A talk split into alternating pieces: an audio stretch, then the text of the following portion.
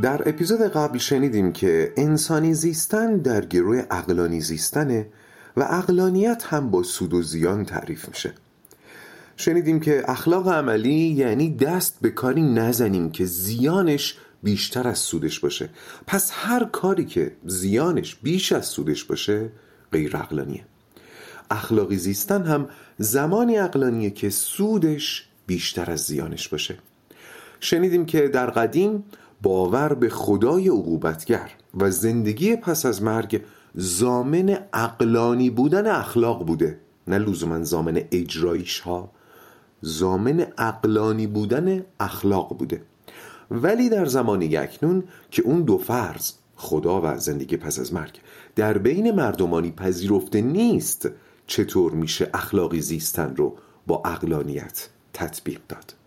و حالا ادامه بحث.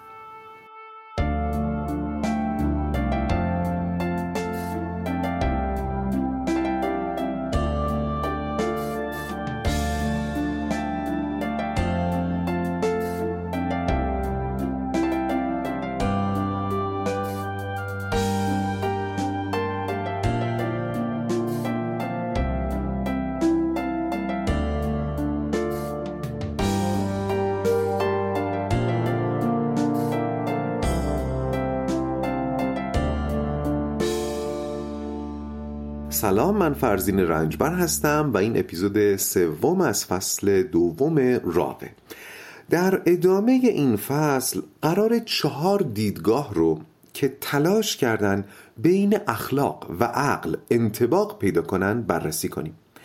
برخی از این دیدگاه ها چند تا version یا چند تا نسخه دارند ولی نهایتا باید امیدوار باشیم که یک یا چند تا از این دیدگاه ها و version هاشون یا از طریق استدلال قطعی یا از طریق شهود عقلی برامون مقبول بیفته. اینطوری می‌تونیم بگیم اخلاقی بودنمون عقلانیه. استدلال قطعی که مشخصه مثل مثلا ریاضی. دو دوتا میشه چهار تا. دیگه قطعیته. شهود عقلی رو هم که قبلا در رواق بهش اشاره کردم. شهود عقلی یعنی من حرفی بزنم که چنان برای شما ملموس و قابل قبول باشه که اصلا از من سند و معخذ نخواین.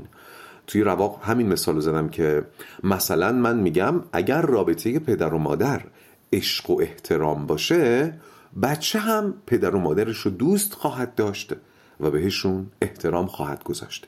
این گزاره فکر می‌کنم همه رو به شهود عقلی میرسونه. یعنی من شنونده با خودم میگم مگه میشه غیر از این باشه؟ که البته بعدا فهمیدیم که تحقیقات هم همین رو نشون می‌داده ها. ولی عقل سلیم با این گزاره سر جنگ نداره.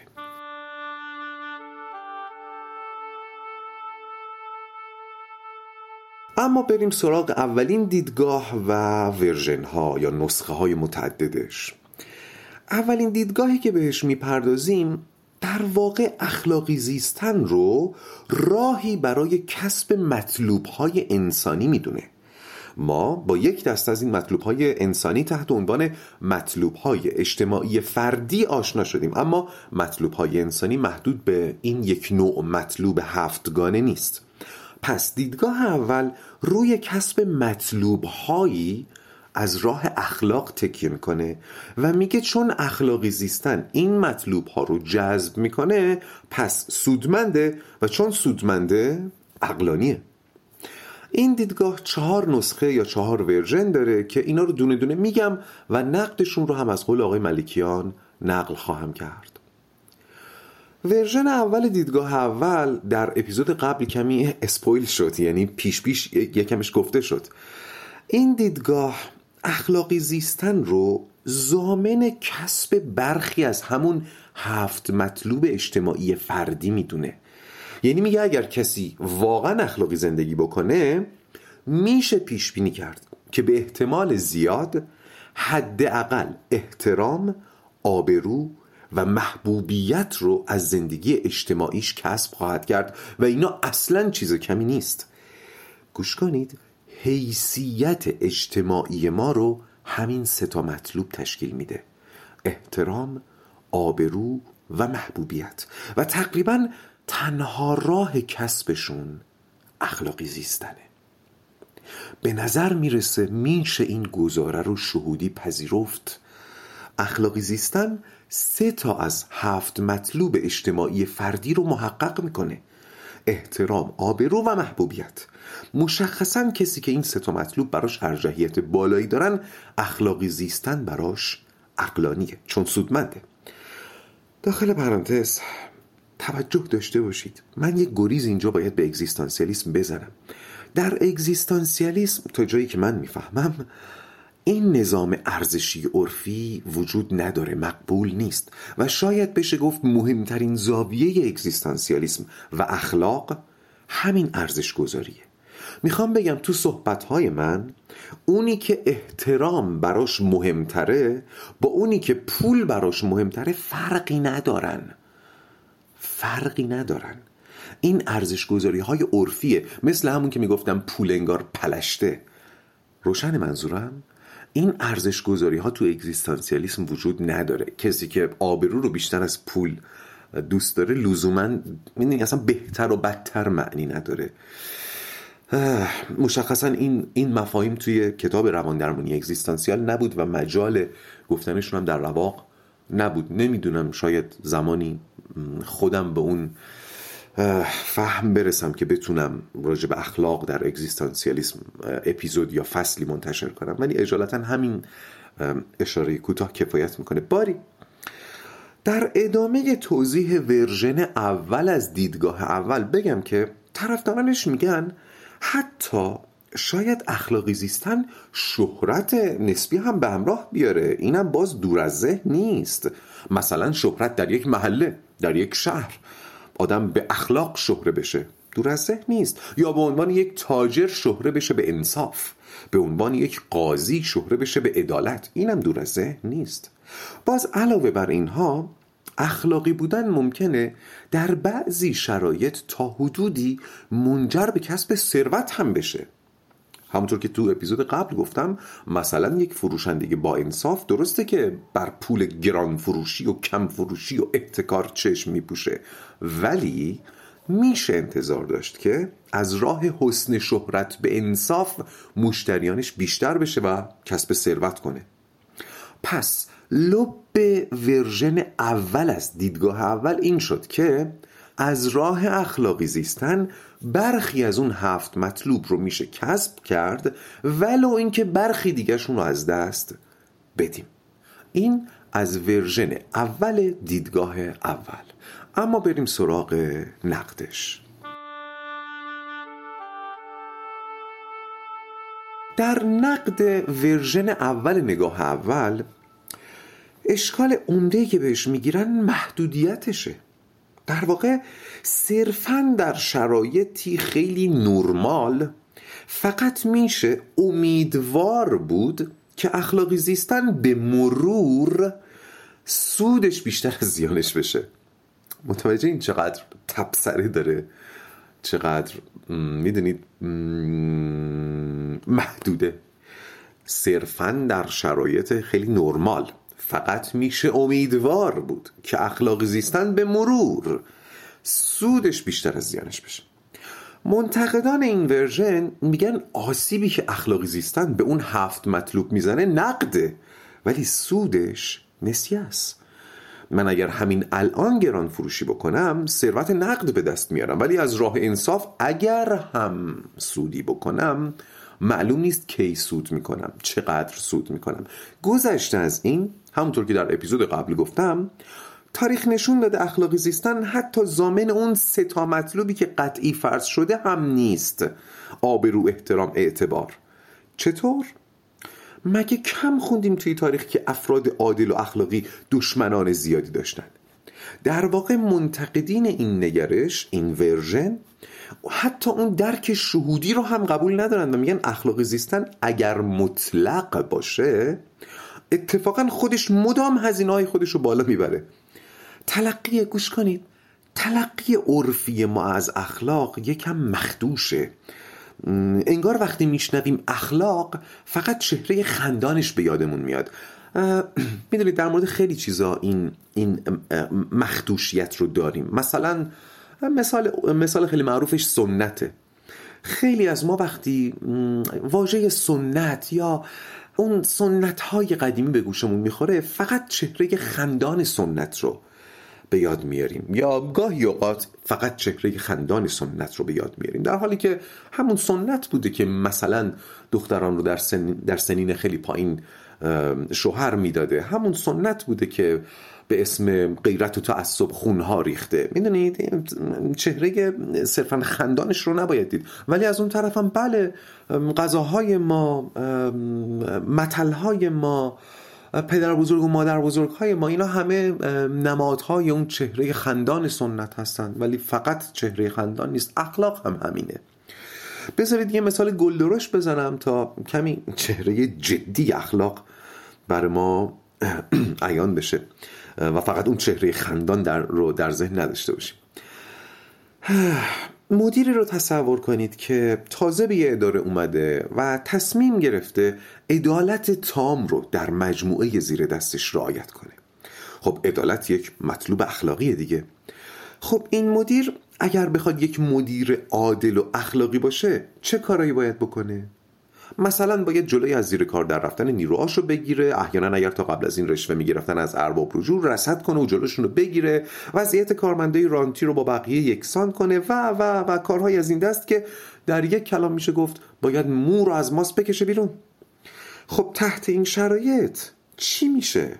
معلومه.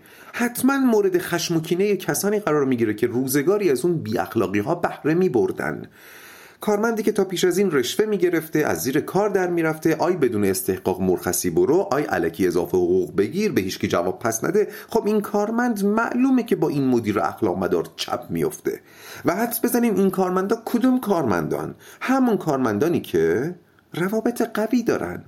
با پارتی اومدن سر کار. این مدیر اخلاق مدار قطعا آماج خشم و کین این کارمندان قرار می‌گیره. ولی از اون ورم بله بله چند تا مطلوب هم کسب می‌کنه. مثلا محبوبیت. ولی پیش کی؟ پیش ارباب رجوعی که نفع خاصی برای مدیر نداره. یا کارمندانی که زوری برای حمایت از این مدیر عادل ندارن. خب این مدیر در واقع با اخلاقی زیستن گور خودشو کنده. مشخص زیاد دوام نمیاره. و از این رو میگن ماندن در حرم قدرت با اخلاقی زیستن تنافر داره. و اصلا به خاطر همینه که یک مبحث جداگانه داریم به نام اخلاق سیاسی. پس درست زمانی که گوش کنید درست زمانی که ورته ورته بلا میشه هزینه اخلاقی زیستن هم به شدت بالا میره. اینجاست که چهره جدی اخلاقی زیستن بر ما عیان میشه. حالا که حرف از ورته بلا شد بذارید با دو پدیده جدید بشری که در روزگار ما هزینه اخلاقی زیستن رو در مقیاس کلان بالا بردن آشنا بشیم.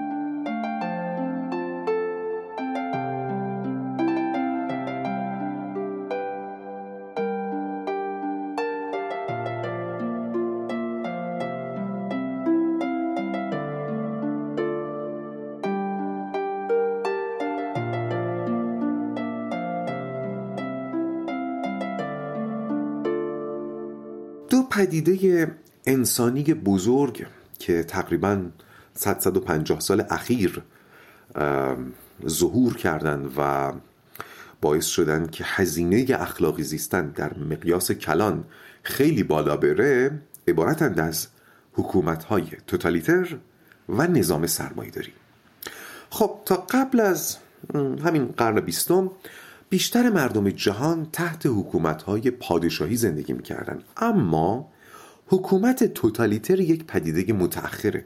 توضیح تفاوت مثلا حکومت توتالیتر با دیکتاتوری رو یکم طولانیه من الان توضیح نمیدم ولی اگر دوست دارید بیشتر در موردش بدونید شنیدن اپیزود 51 پادکست اپیتومی بوکس رو بهتون پیشنهاد می‌کنم. آقای ملکیان میگن تحت سلطه یک حکومت توتالیتر که تقریبا تمام حقوق اولیه شهروندانش رو نقض می‌کنه تحت سلطه چنین حکومتی مشخصا اخلاق حکم به مبارزه میده. خب. کسی که جرأت کنه با یک حکومت توتالیتر در بیفته نه تنها بابت این مقابله ممکنه در تمام اون هفت مطلوب اجتماعی فردی متضرر بشه یعنی نه تنها ممکنه ثروتش رو بگیرن قدرتش رو بگیرن شهرتش رو لکه دار کنن محبوبیتش رو از بین ببرن آبروش رو بریزن مدارج علمیش رو بی اعتبار کنن و بی احترامش کنن نه تنها تمام اینها بلکه ممکنه حتی آزادیش هم ازش بگیرن حتی ممکنه جونش رو از دست بده. البته طبق تعریف هانارنت در حال حاضر تنها حکومت تماما توتالیتر جهان حکومت کره شمالیه اما قبلا حکومت های شوروی چین ماو، کوبا و آلمان نازی هم نمونه هایی از حکومت های تماما توتالیتر بودن ولی هنوز هم کشورهای زیادی درگیر حکومت های نسبتا توتالیتر هستند. حرف اینه که انسانی که واقعا می‌خواد اخلاقی زندگی کنه نمی‌تونه در برابر چنین سیستمی ساکت بمونه و سکوت نکردن در برابر چنین سیستمی یعنی هزینه دادن. این, این, این بحث کاملا فرعی ها توی پرانتزه. فقط برای اینکه بیشتر با هزینه های جدی اخلاق زیستن آشنا بشیم. از سوی دیگه نظام سرمایهداری هم به شکل دیگه هزینه اخلاق زیستن رو بالا برده. آقای ملکیان میگن در دل نظام سرمایهداری یک نوع بیرحمی جریان داره که می‌تونه سر به ظلم بکشه یا سر به بی اخلاقی بکشه. سرمایهداری به معنای مطلقش فقط به سود اهمیت میده دیگه در معنای مطلقش. و در دوراهی اخلاق و سود هم می‌دونیم که سود رو انتخاب می‌کنه و هر چیزی که بخواد سودشو به هر بهانه‌ای حتی اخلاق تهدید کنه براش هزینه میتراشه من دیگه زیاد وارد این دوتا بحث نمیشم. باز هم یه پرانتز در پرانتز باز می‌کنم. میگم در واقع گوش کنید. در واقع در حالت آرمانی وظیفه یک حکومت یک حکومت ایدئال اینه که تا جای ممکن هزینه های اخلاقی زیستن رو بیاره پایین. این شاید مهمترین کاریه که یک حکومت باید انجام بده. هزینه های اخلاقی زیستن رو بیاره پایین و از این راه به جامعه کمک کنه راه تعالی خودش رو پیدا کنه و طی کنه. در تکمله بحثمون درباره ورژن اول از دیدگاه اول اینم بگم که به نظر می‌رسه با این ورژن فقط میشه در شرایطی نه چندان سخت یک زیست اخلاقی رو برای برخی سنخهای روانی فراهم کرد. همونطور که گفتم مثلا کسی که احترام و آبرو رو به ثروت و شهرت و قدرت ترجیح میده و اگر حتی به قیمت از دست دادن ثروت آبرو به دست بیاره خودش رو در جهان خودش برنده می‌دونه. این دیدگاه برای این سنخ روانی به نظر معقول میاد.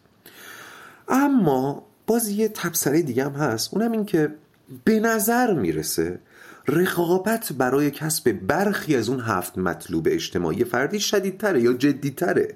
به نظر می‌رسه رقابتی که سر کسب ثروت و قدرت و شهرت وجود داره سنگینتر از رقابت بر سر کسب محبوبیت و آبرو و اعتبار و احترامه. اینو گفتم که خودمون رو بذاریم جای کسی که در سنخ روانیش یا در ایماج زندگیش مثلا برای ثروت و قدرت ارجحیت خیلی بالاتری قائله. این ورژن از این دیدگاه بعیده برای این سنخ روانی عقلانی باشه.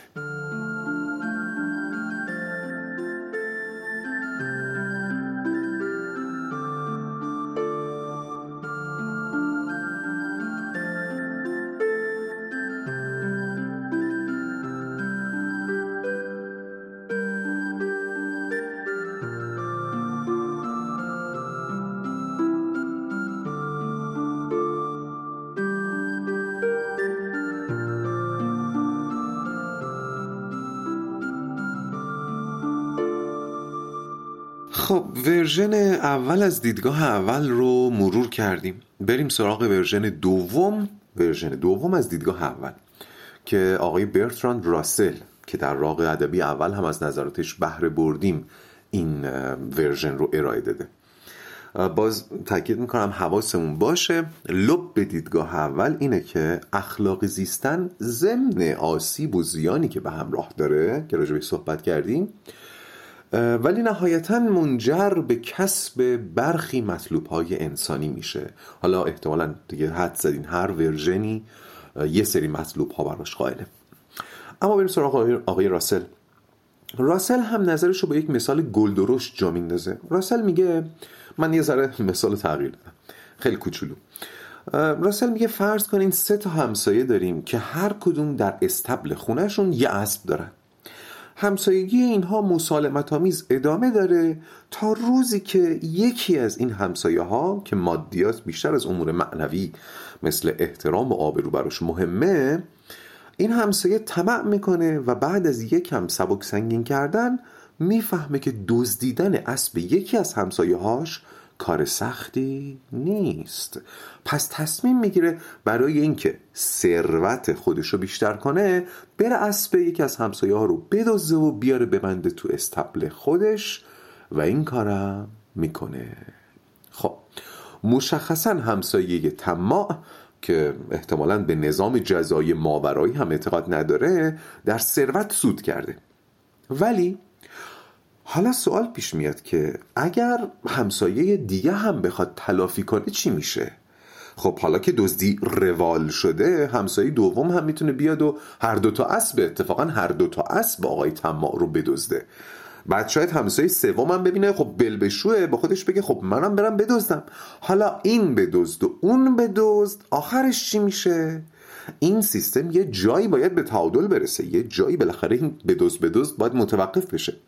یک تعادل همون تعادل پیشینه. اینکه هر ستا به داشته خودشون قانع باشن و به مال دیگری طمع نکنن. طمع به عنوان یک رزیلت اخلاقی. تعادل دیگه که می‌تونه پیش بیاد اینه که اونی که زورش از بقیه بیشتره همه اسبا رو برداره. و این وضعیت ترسناکیه نه؟ در واقع راسل داره میگه اگر به اخلاق گردن ننهیم باید تسلیم قانون جنگل بشیم و عقل این شیوه زیست اجتماعی رو بر نمیتابه.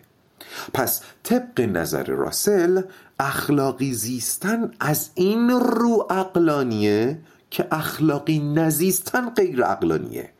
طبق نظر برتران راسل من با دزدی دزدی رو ترویج میدم. این ترویج در نگاه راسل مهمه. از این بابت میگم مهمه که بعد در نقدش بهش می‌پردازیم. راسل میگه من با بی اخلاقی بی اخلاقی رو ترویج میدم و اینطور دامن می‌زنم به پیدایش جامعه جنگلی که درش بیشترین اسب ها در استبل قلدرترین هاست و چون من مطمئن نیستم که قلدرترینم چون عقل نمی‌تونه تضمین کنه که من قلدرترینم چون مطمئن نیستم با بی اخلاقی خودم رو در معرض خطر و ورطه فقدان قرار میدم. پس اخلاقی زیستن چون لاعقل داشتن همین یک اسب رو تضمین می‌کنه می‌تونه عقلانی باشه. راسل هم معتقده برای کسب سود از اخلاق باید نگاه دراز مدت داشت. در کوتاه مدت همسایه تماه یک اسبش دو اسب میشه ولی در دراز مدت ممکنه دو اسبش بدل به هیچ بشه. پس منافع اخلاقی زیستن رو در آینده ازش بهره می‌بریم. به نظر راسل اما بریم سراغ نقد ورژن دوم از دیدگاه اول. اولین نقدی که به نظر راسل وارده اینه که تأکید راسل بر عدم ترویج بی اخلاقی یه جورایی ساده انگارانه است. چون گویا راسل بی اخلاقی خفی رو در نظر نگرفته. راسل میگه اگر بی اخلاقی کنیم بی اخلاقی رواج پیدا می‌کنه و در آینده من خودم ممکن از رواج بی اخلاقی متضرر بشم. ولی خب بی اخلاقی همیشه اینقدر مثل مثال اسب ها واضح و عیان نیست. پس تکلیف بی اخلاقی خفی چی میشه؟ تاریخ پر بوده از کسانی که با ظاهر و جلوه اخلاقی بی اخلاق زندگی کردن و به دیگران هم جرأت یا درس غیر اخلاقی زیستن ندادن که نگران باشن که مبادا دامن خودم رو بگیره. این اولین اشکالیه که به دیدگاه راسل می‌گیرن. فارغ از این در بحث عقلی این این فقط یه بحث عقلیه. در بحث عقلی درسته که اثبات نشده من قلدرترینم ولی خلافش هم ثابت نشده. از این رو این استدلال سسته. می‌دونید مثل این میمونه که ایراد انقلت منطقیه دیگه. مثل این میمونه که من بگم از کجا معلوم من فردا زنده باشم؟ خب این گزاره معنیش نیست که لزوما من فردا زنده نیستم. خیلی می‌دونید خیلی نمیشه بهش تکیه کرد. بله میشه مثلا با این نگاه که از کجا معلوم من فردا زنده باشم در زندگی خودم تغییرات ایجاد کنم. ولی از کجا معلوم من فردا زنده باشم؟ اصلا به این معنی نیست یا مترادف این نیست که من فردا زنده نیستم. پس اینکه از کجا معلوم من قلدرترین باشم معنیش نیست که لزوما من قلدرترین نیستم. شاید بودم. پس این این گزاره راسل خیلی محکم نیست. مضاف بر اشکال منطقیش اینطور هم میشه نگاه کرد که اگر کسی از شواهد و قرائن بفهمه که در سلسله مراتب قدرت جایگاه بالایی داره یعنی جزو قلدر جزو قلدرترین هاست اون وقت دیگه از اینکه بی اخلاقی روال بشه نخواهد ترسید. اون وقت غیر اخلاقی بودن برای این دوست قلدر ما عقلانی میشه. این از این اشکال سومی که به دیدگاه راسل گرفته میشه بحث زمانه راسل میگه اخلاقی زیستن در دراز مدت به نفع ما میشه خب باشه قبول ولی دراز مدت یعنی چی؟ یعنی چه مدت؟ مگه من چقدر می‌خوام زندگی کنم؟ معامله اقلانی به نظر نمی‌رسه دیگه نقد رو رها کردن و دل به نسیهی بستن که اصلا معلوم نیست محقق میشه نمیشه سودش چقدره کی محقق میشه بسیار خب بسیار خب اپیزود سوم فصل دوم رو می‌خوام اینجا به پایان ببرم. دوست داشتم تمام چهار ورژن این دیدگاه رو در یک اپیزود بگم. بذارید راحت بگم نشد. خیلی ممنون که این اپیزود رو همراهی کردید و بذارید این پایان اپیزود سوم از فصل دوم راق باشه و حالا بدرود.